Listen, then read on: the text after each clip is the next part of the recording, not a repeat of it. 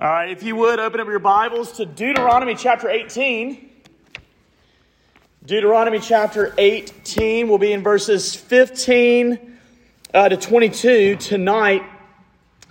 One of the things that the Old Testament does to prepare us for knowing who Jesus is that it tells us that Jesus is going to fulfill three different offices, that he's going to be a priest, a king, and a prophet. And so tonight in Deuteronomy 18, we are seeing one of the premier texts where Moses is saying that the great prophet to come, that the Lord will be sending him. And we know that, as I'll show you, this is leading up to Jesus. So with that in mind, let's read Deuteronomy verse 18, verses 15 through 22. The Lord your God will raise up for you a prophet like me, from among you, from your brothers. It is to him you shall listen, just as you desired of the Lord your God at Mount Horeb on the day of the assembly, when you said, "Let me not hear again the voice of the Lord my God, or see this great fire anymore, lest I die."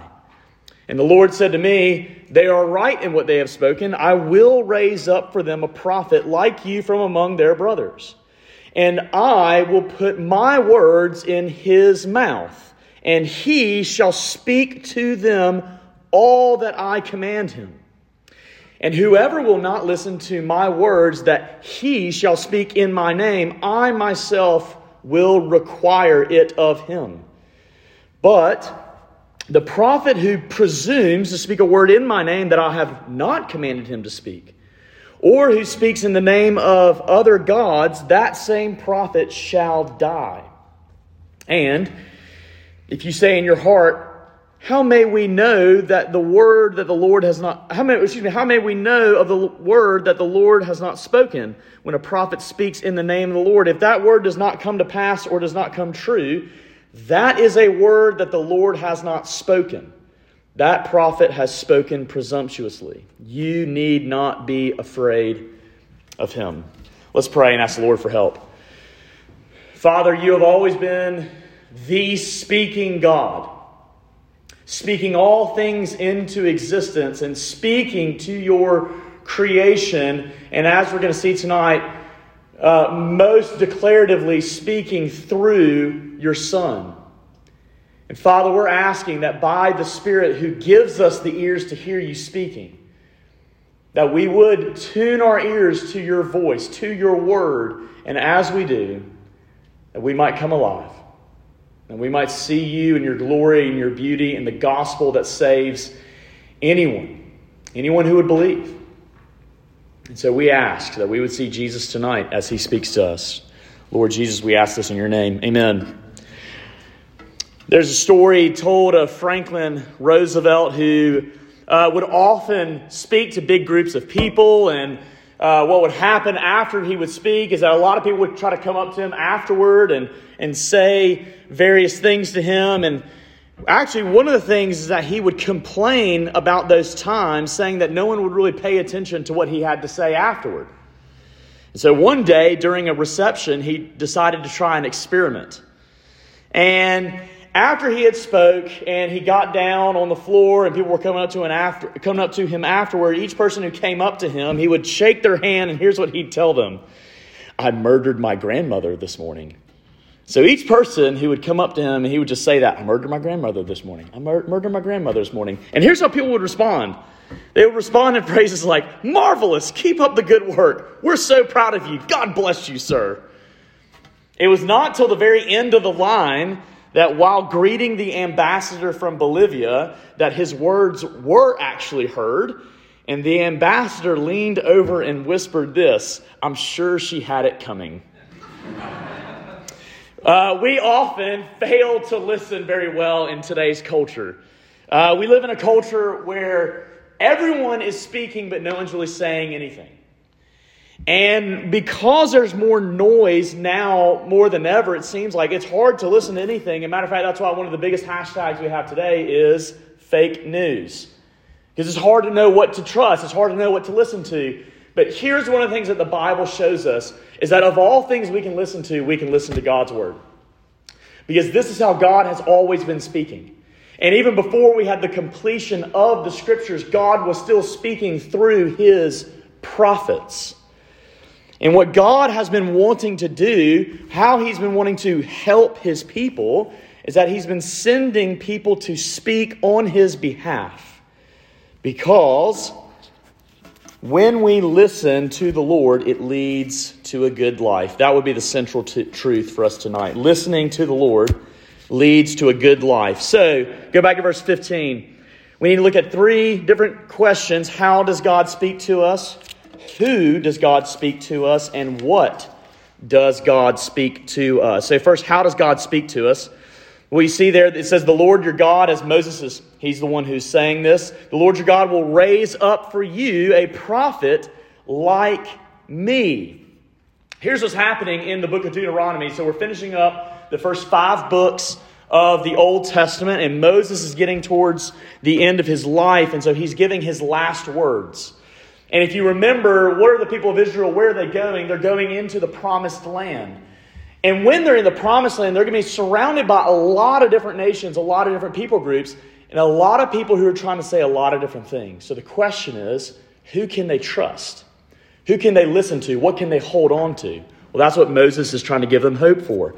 And he's saying, look, as I spoke on behalf of God to you, and just think about everything that happened on Mount Sinai, as I spoke on God's behalf to you, God's going to continue to raise up prophets for you so that he might speak to you. But here's what's going to happen.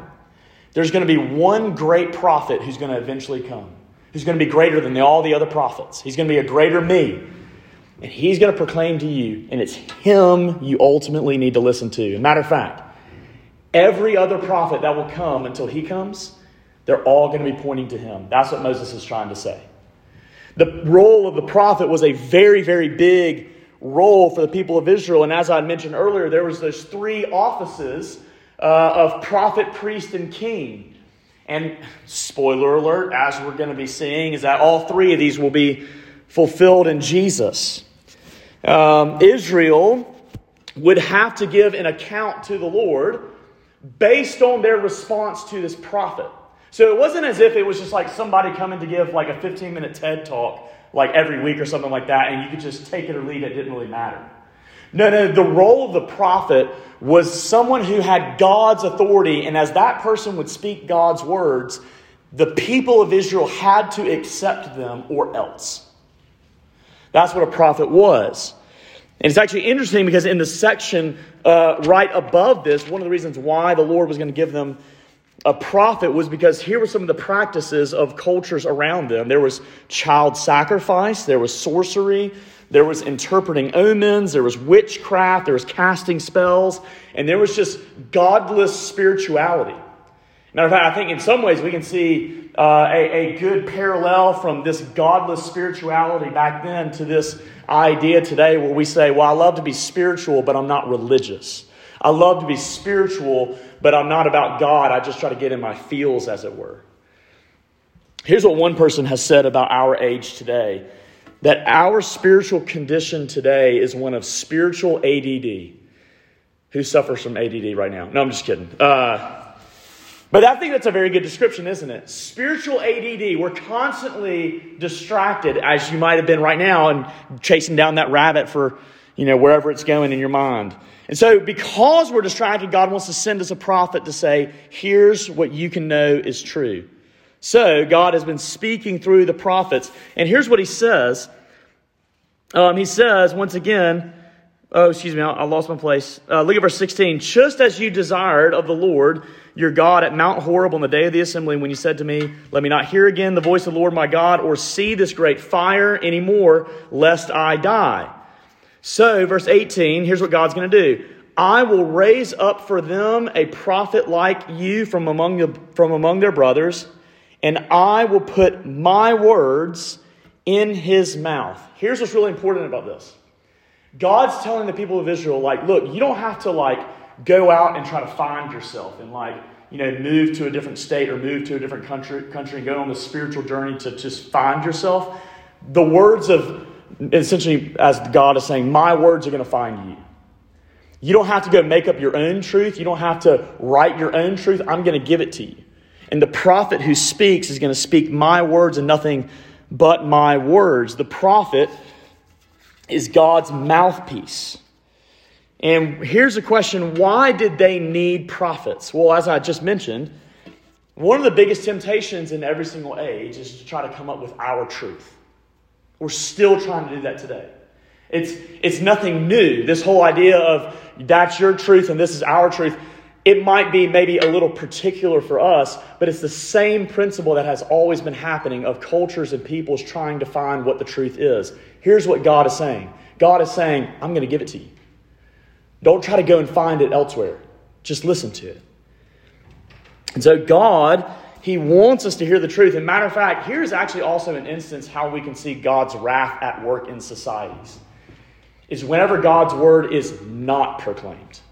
Actually, as you read the Old Testament, you would actually see that the society of Israel would get worse and worse and worse because they would less and less and less hear his word. And matter of fact, the times of revival and renewal would happen when all of a sudden, as one king, they had someone come up to him and they said, hey, we found this really crazy book.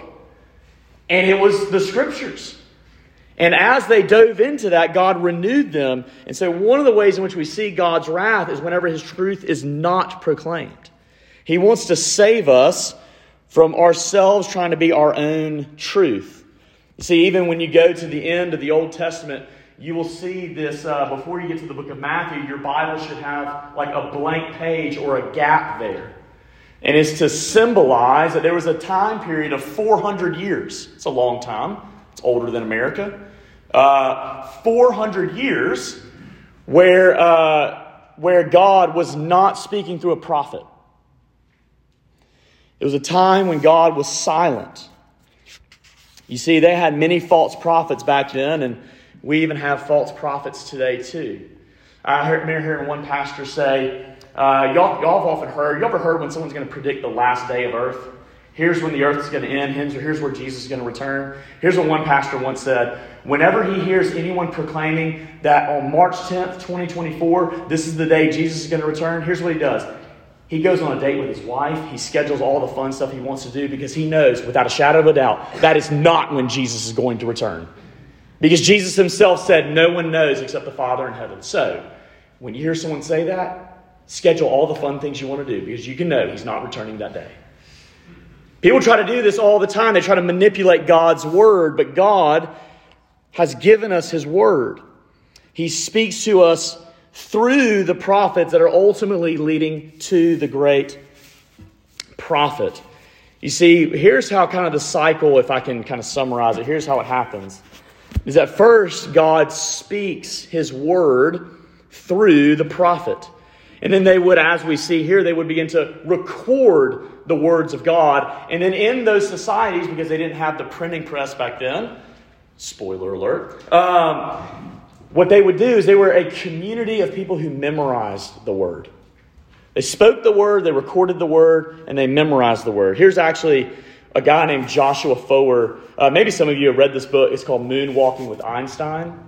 And it's a book about a journalist who discovers that there's something called the U.S. Memory Championships in today's world.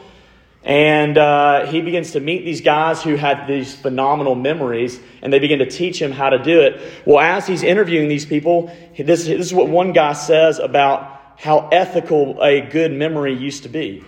Once upon a time, remembering was everything.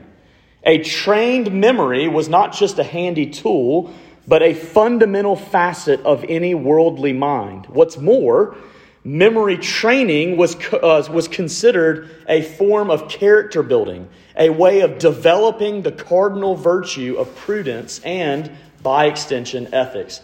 Let me summarize that. Here's what he's saying. A good memory showed good ethics. That if you wanted to be someone who was good, then you had a good memory. That's actually also one of the fundamental reasons why we can trust scriptures being handed down over and over and over and over. Because in that community, when you had to memorize the word of God and you had to know it, if you could not be trusted by your memory, you were known as an unethical person. You see that? The memory was huge. And so God was constantly speaking to his people and repeating his word so that they could know it, so that they could memorize it. So here's what we can say in conclusion about the prophets in the Old Testament. Here's what one guy, Michael J. Williams, says, that prophets, they represented God verbally, behaviorally, effectively, and completely. In other words, God's way of speaking to his people was through the prophets, and they spoke his truths to those people. So, comprende, makes sense? Awesome. Clear as mud, right? Listening to the Lord leads to a good life. That's how God speaks to us. But now we know that this does not merely stay here. This is not just stay in the Old Testament. It's leading us somewhere.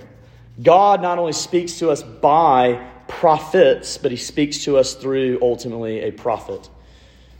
Who does God speak to us? Now, that might sound like a weird question.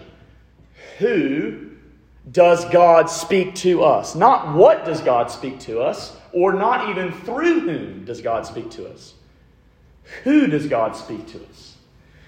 You see, in John chapter 1, verses 1 through 3, and verse 14, it says this, "In the beginning was the Word, and the Word was with God, and the Word was God. He was in the beginning with God. All things were made through him, and without him was not anything made that was made.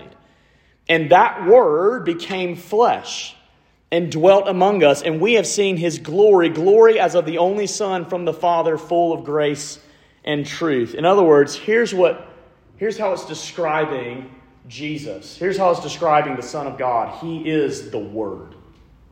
The Father, now watch this. The Father, the first person of the Trinity, has always been speaking the Son. There has never been a time when God was not speaking. Even before all of creation, the Father has always been a speaking God, because the Father has never been without the Son. The Son never came into existence. He has always been. And because of that, here's what one author says, a guy named Matthew Barrett, that the Word was worded by the Father from all eternity. And that means that at the proper time, the Word can become incarnate to reveal the Father to us in history. In other words, this, that for all eternity, the Father has been speaking. He's been speaking the Son. And because he's always been doing that, there's going to be a point when the Son, when the Word, would be spoken into union with humanity. You see that? That's crazy. So with these prophets in the Old Testament, it has always been leading to when God would ultimately speak, and he would speak through Jesus Christ. And as Jesus was speaking, as he was preaching, here's what some people would say about him in John chapter 6, verse 14. When the people saw the sign that he had done, they said, "This is indeed the prophet who is to come into the world."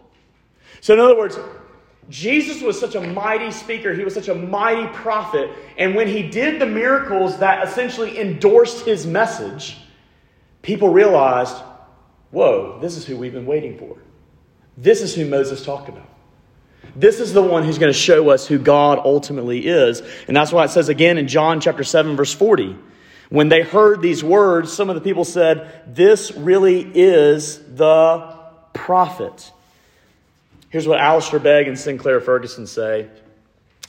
God put his words into Jesus' mouth. Jesus reveals everything his Father has commanded him.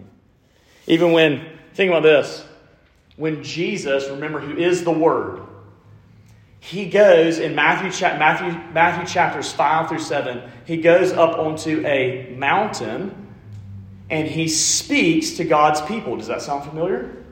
Moses, the great prophet, going up on Mount Sinai to speak to God's people. And what was the Sermon on the Mount? The Sermon on the Mount was Jesus explaining the Ten Commandments. Do you see what Jesus is doing?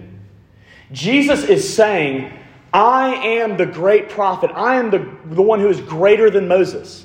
I am the one that you have always been waiting for. And at the very end of the Sermon on the Mount in chapter 7, verses 28 through 29, it says this, And when Jesus finished these sayings, the crowds were astonished at his teaching, for he was teaching them as one who had authority. In other words, they recognized that there was something great to the words of Jesus. They realized that this is not just like the everyday scribe and speaker today. Jesus is something much more important. Even when we looked at this in the fall, we looked at how Jesus was transfigured on the mountain. And remember when Jesus is revealing his glory to Peter, James, and John, do you remember the two people who appeared with him on that mountain?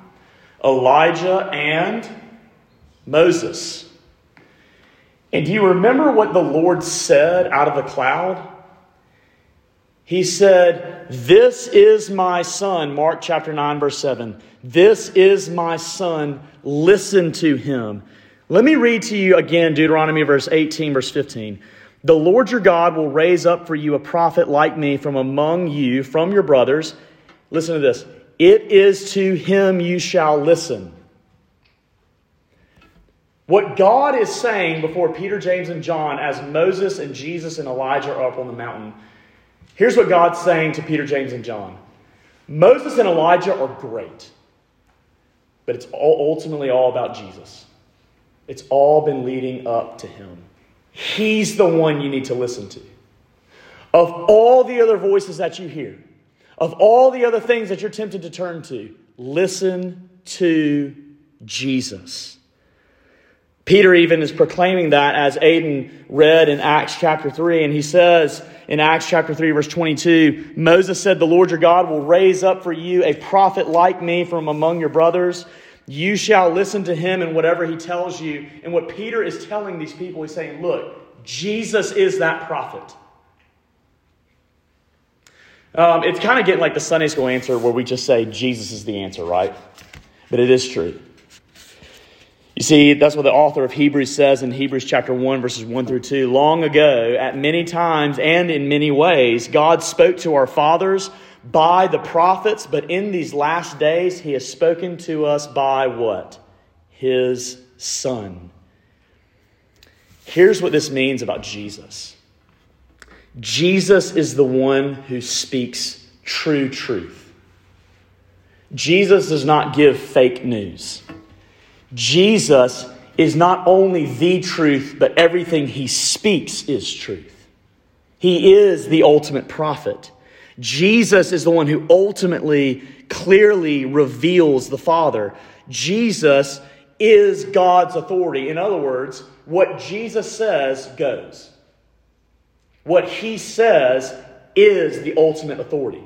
We can't just take some words of Jesus in like the Thomas Jefferson Bible where we just cut out the portions we don't like. We can't just take some words and not all the words.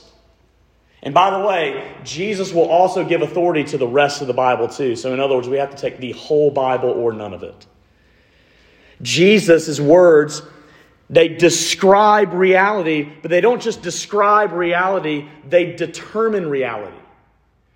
So even as we talked about not too long ago at one of our guys' nights, and we were talking about Luke chapter 7, verses 36 to 50, and you remember the sinful woman crashes the dinner party, and what does Jesus do? He forgives her. And as Jesus forgives her, his words of forgiveness doesn't just describe her, it determines her reality. It makes reality. As God spoke all things into existence out of nothing, when he just said, "Let there be light." Yes, with that sound effect. You know, I'm just watching too many kids' movies with Knox. As God can speak all things into existence merely by his word, so he speaks spiritual life into existence in your heart. That's what it means that Jesus is the prophet. And as the prophet, as God tells his people in Deuteronomy 18, based on your response to him, that's how I will deal with you. Here's the question for you tonight. How have you responded to Jesus' words? Because that is how God will judge you and me. And if you've received Jesus' words, not because of how good you are, or you could eventually be this, but merely your response to Jesus' words. Do you believe his promises? God will deal with you graciously. But if you don't, it doesn't matter how good you try to be, because he is the one who's speaking God's truth. Now, here's what makes this amazing. Here's the point that I'm trying to build up to. Not only was Jesus the great prophet to come, but now everyone who comes after Jesus is merely repeating his words. There was a unique office that ended with these men, and they were the apostles. And it ended with them, and they spoke God's word and they wrote God's word. And now, the office of pastor, we take those words and we give that to you. That's what I'm called to do, is to take Jesus' words, because he is still speaking today and saying, look, I'm not going to give you my message. I want to give you Jesus' message. That's actually what makes a faithful and good pastor and preacher. And if I can say this, what is good preaching? Good preaching is not always just good speaking. There's a lot of very good speakers out there who can quote a lot of scripture and can talk a lot about Jesus, and they can be false prophets. The question is, are we faithful to Jesus' words? That's the whole point. It's not as if this, that every Wednesday I look at the text and I say, now what is my message to these RUF students? That's not it. What my job is, and even as you lead Bible studies, what your job is to think, what is Jesus' message, and how can I take that message like a waiter in a restaurant and take that dish and deliver it to them? That's what we do. It's Jesus speaking, because it's Jesus' ministry, because Jesus wants you to know the truth. So it makes it amazing. You see, here's what one of my good friends, Benjamin Glad, says. The success of Jesus as the perfect prophet, it created a new humanity. And this new humanity is to embody God's law and communicate it to other people. Here's what it means if you're a Christian. You are now essentially, as it were, because you're united to Jesus, you go out and speak God's words. As you are united to the ultimate prophet, you go out and you proclaim his words, because he is speaking through you. That's why actually in Romans 10 verse 14, it says this, and how are they to believe in him? Now in the English translation, you'll see, and how are they to believe in him of whom they have never heard? You see that up there. How are they to believe in him of whom they have never heard? Here's actually what it literally says in the Greek. How are they to believe in him whom they have never heard? You do hear of Jesus as we proclaim him, but actually literally in the Greek, it is saying that through the faithful preaching of the word, you hear him. The question is this: do you hear him? That's what happens every Wednesday night. That's what happens every Sunday morning. That's what happens in every Bible study when it's true to God's word. Jesus speaks. Amen? That's amazing. You know how much hope that can give you when you're just really struggling to believe? You know how much hope that can give you when you just don't feel very close to God and you're just trying anything it takes just to get closer and just to believe his truth? You can walk in no matter what's happening in your life and you can say, I don't know what's going to happen, but I know he's going to speak to me. That's what we want. As a matter of fact, it's his words that don't just describe your reality, but determine it. It's amazing. See, in 2 Timothy 3, verse 16, it says, all scripture is what? Breathed out by God. And so it means that as a second Helvetic confession, doesn't that sound interesting? Here's what they say about preaching.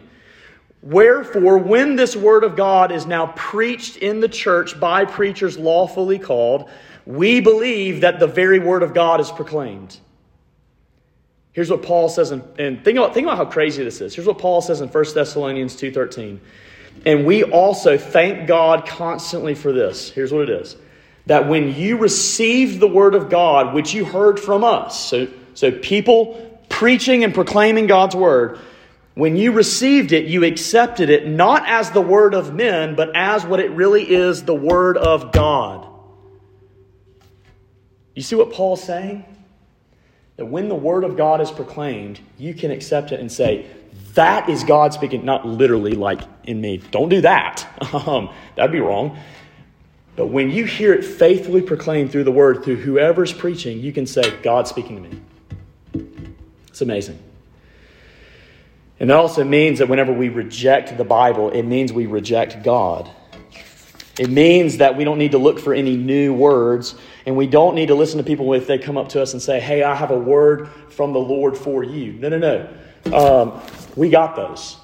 We got those already. We don't need anything new.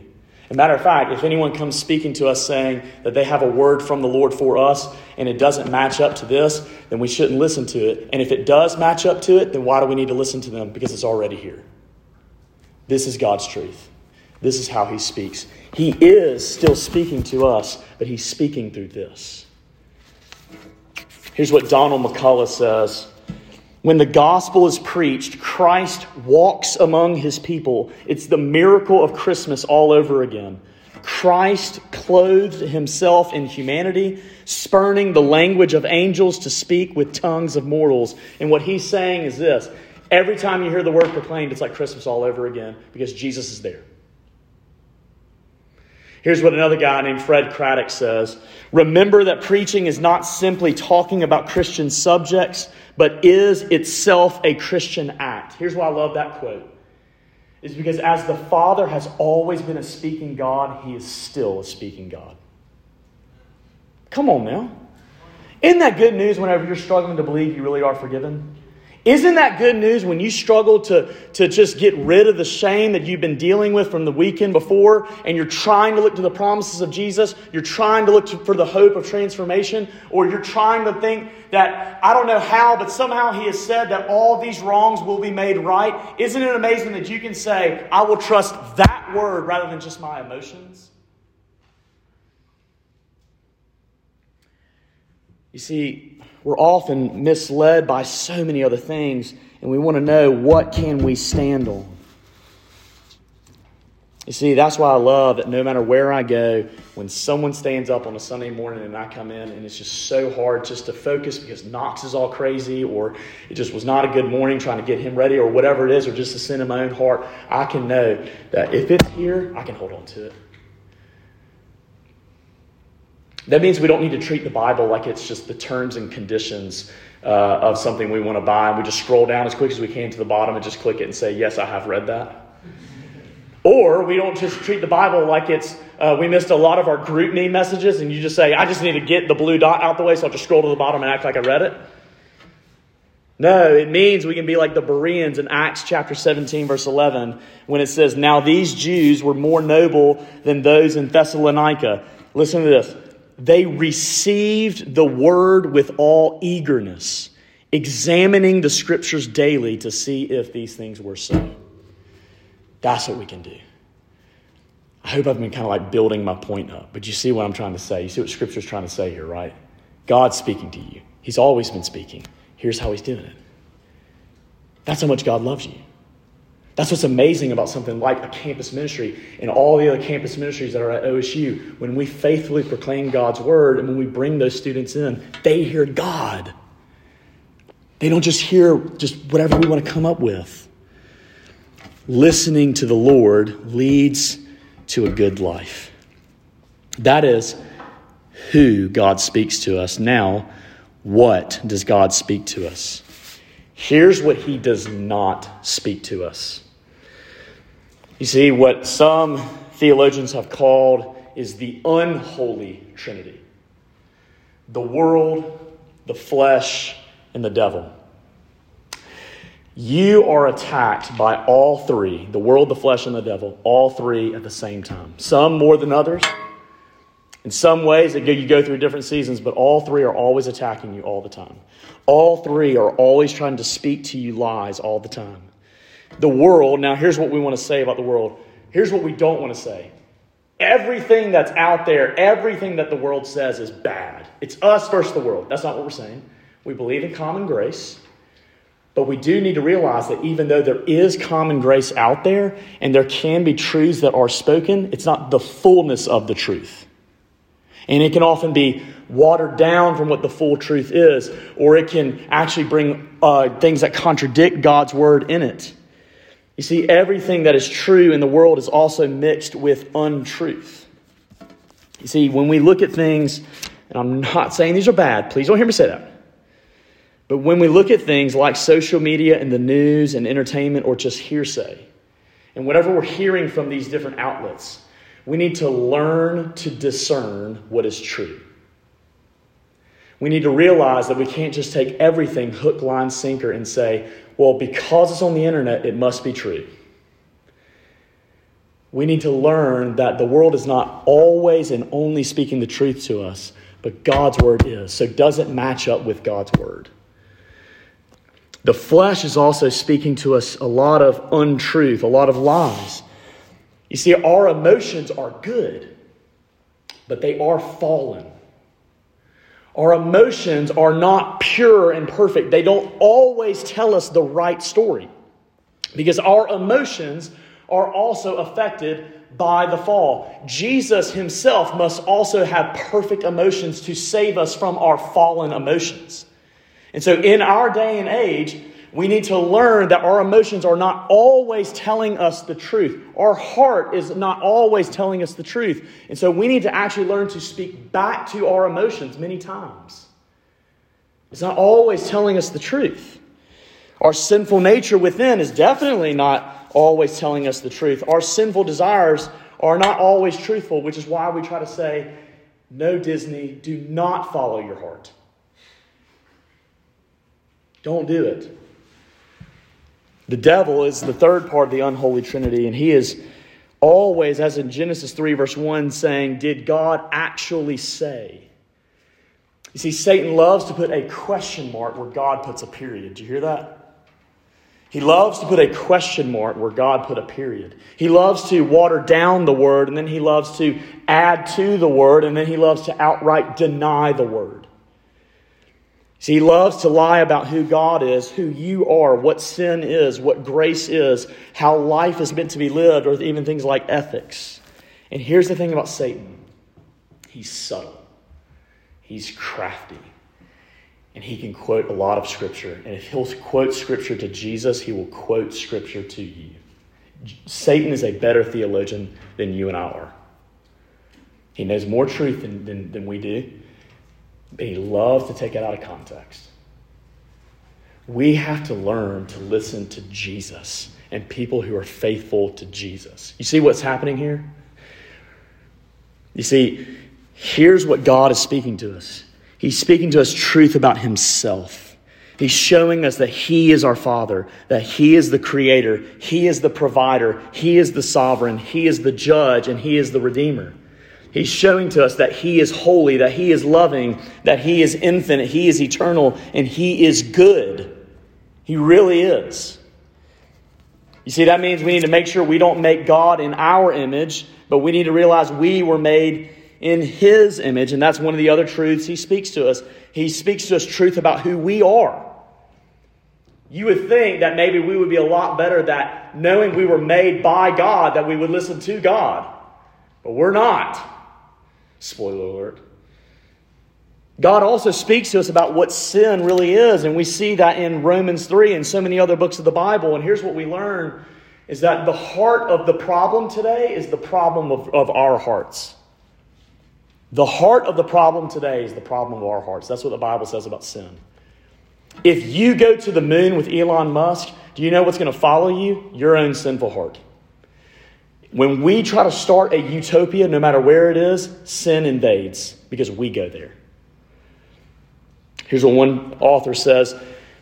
We push to the front of the line and we walk right up and we present ourselves to Jesus as one who needs only the smallest amount of grace.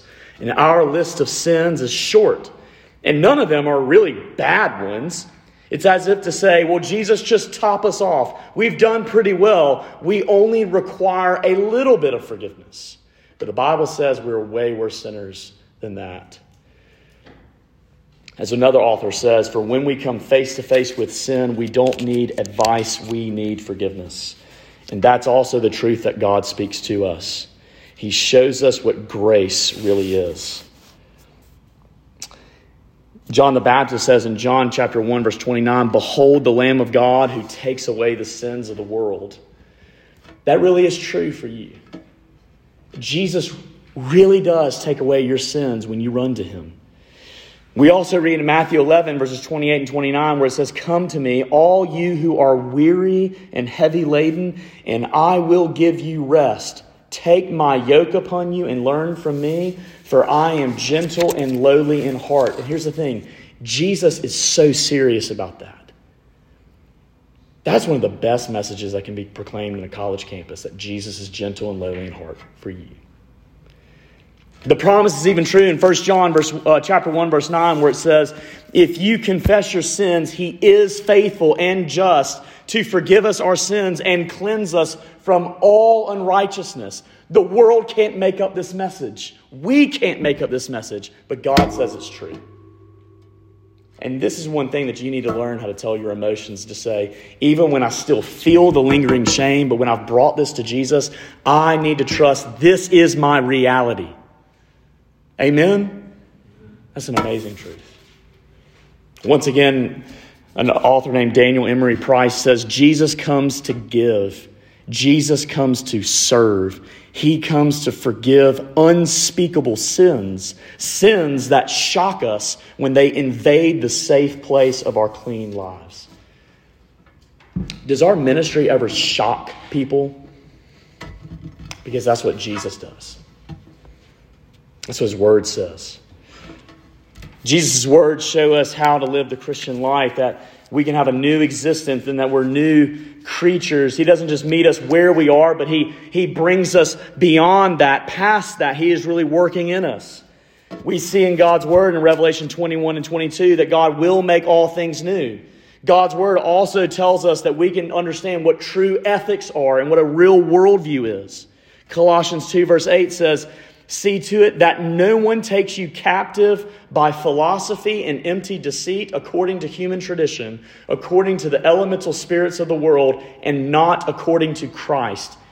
In all of your classes and everything that you're learning, what Paul says in 2 Corinthians 10, verse 5, he says, take every thought captive. Don't be led astray. Hang on to the word. We could just keep going on and on and on, but here's what we need to say. The job market tells you to do, but the gospel says done. Social media says be, but the gospel says believe. The news will often tell you to fear, but the gospel says have faith. And your emotions will often tell you to only despair, but the gospel says you have hope. We need to learn to listen well. See, Tim Keller was once asked on Twitter, why do you think young Christian adults struggle most deeply with God as a personal reality in their lives? Y'all also struggle with having God as a personal reality in your lives? That's a very relevant question. Here's what he says. Noise and distraction. It is easier to tweet than it is to pray. There's so many things that are being said in today's world, and as a community of believers, we need to help each other listen to what's true. Because listening to the Lord leads to a good life. A recent article in the Wall Street Journal says this, when the pandemic struck in March of 2020, the human world went quiet. Using sensitive sound level analyzers, this is actually really fascinating, using sensitive sound analyzers, scientists from every continent confirmed a reduction in human-created sound levels, and in some cities by as much as 7 decibels. In other words, this translates into about 1/5 of things being as loud as they were before. Think about that. During the pandemic, the noise level was 1/5 compared to what it used to be. So quiet things were. They say this, the hearing brain is vast. It engages how we think, how we feel, how we move, and how we interpret our other senses. Not only does it shape our health, but it is deeply involved in forming memories and contributes in no small way to making us who we are. She goes on to say, no one wishes to endure another pandemic, but listen to this.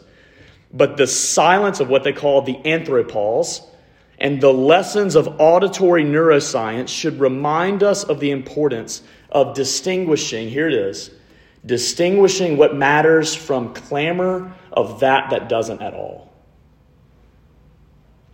You see, what we need to learn today is think, what is clamor? What is just noise? What is distraction versus what is true? And what God's word is saying, this is what's true. This is who you can listen to. And the message for you tonight is this. You can listen to Jesus. Because he loves you. And he's ready to bestow infinite grace upon you. All you need to do is just respond to him. And you don't respond by being enough. You just say, he's right. Let's pray. Father, we thank you for your word. We thank you for the truth of listening to you that leads to a good life. And we're asking that we would listen to you and your words more, especially in an age that is always trying to steal that attention from you and trying to take our ears away from you to itself. And we just want to know what's true. We just want to know what we can trust. Help us. Help us to trust your promises. And may we come alive as we trust those promises. And may we show those to other people. We ask all this, Lord Jesus, in your name. Amen.